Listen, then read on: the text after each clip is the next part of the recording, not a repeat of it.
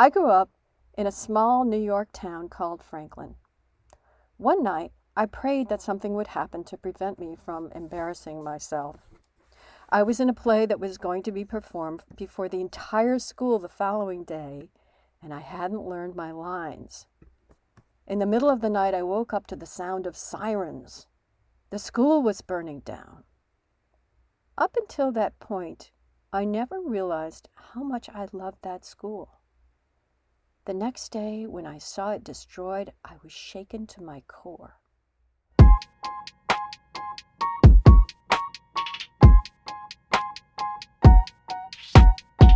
Hello there.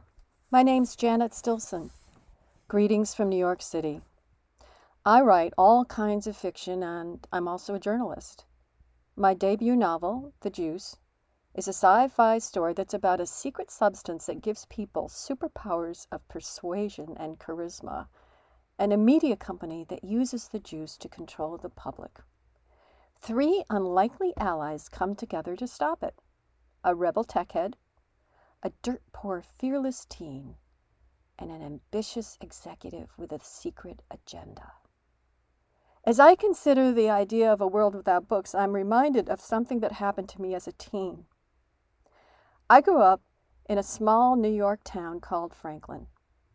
One night, I prayed that something would happen to prevent me from embarrassing myself.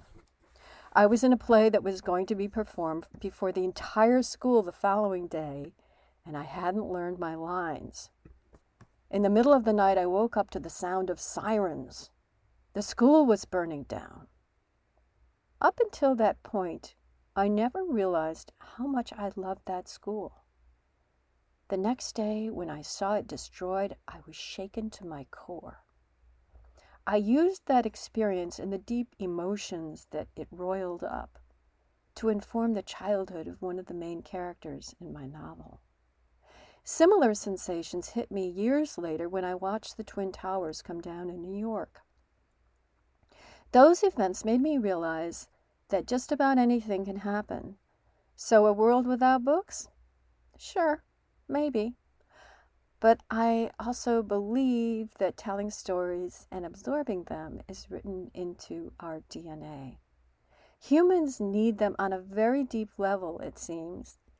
And while stories can be created in all kinds of different ways, books spark our imagination and deliver such a rich experience that I hope they'll always be part of our world.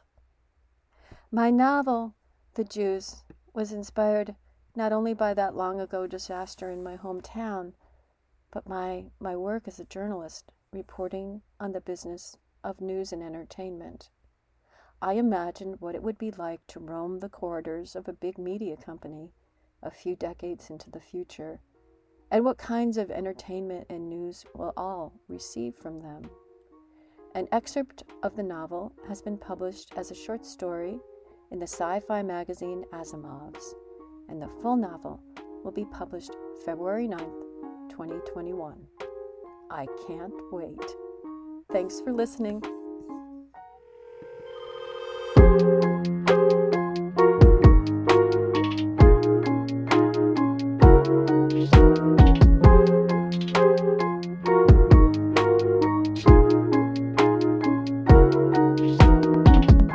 Join the conversation at Without Books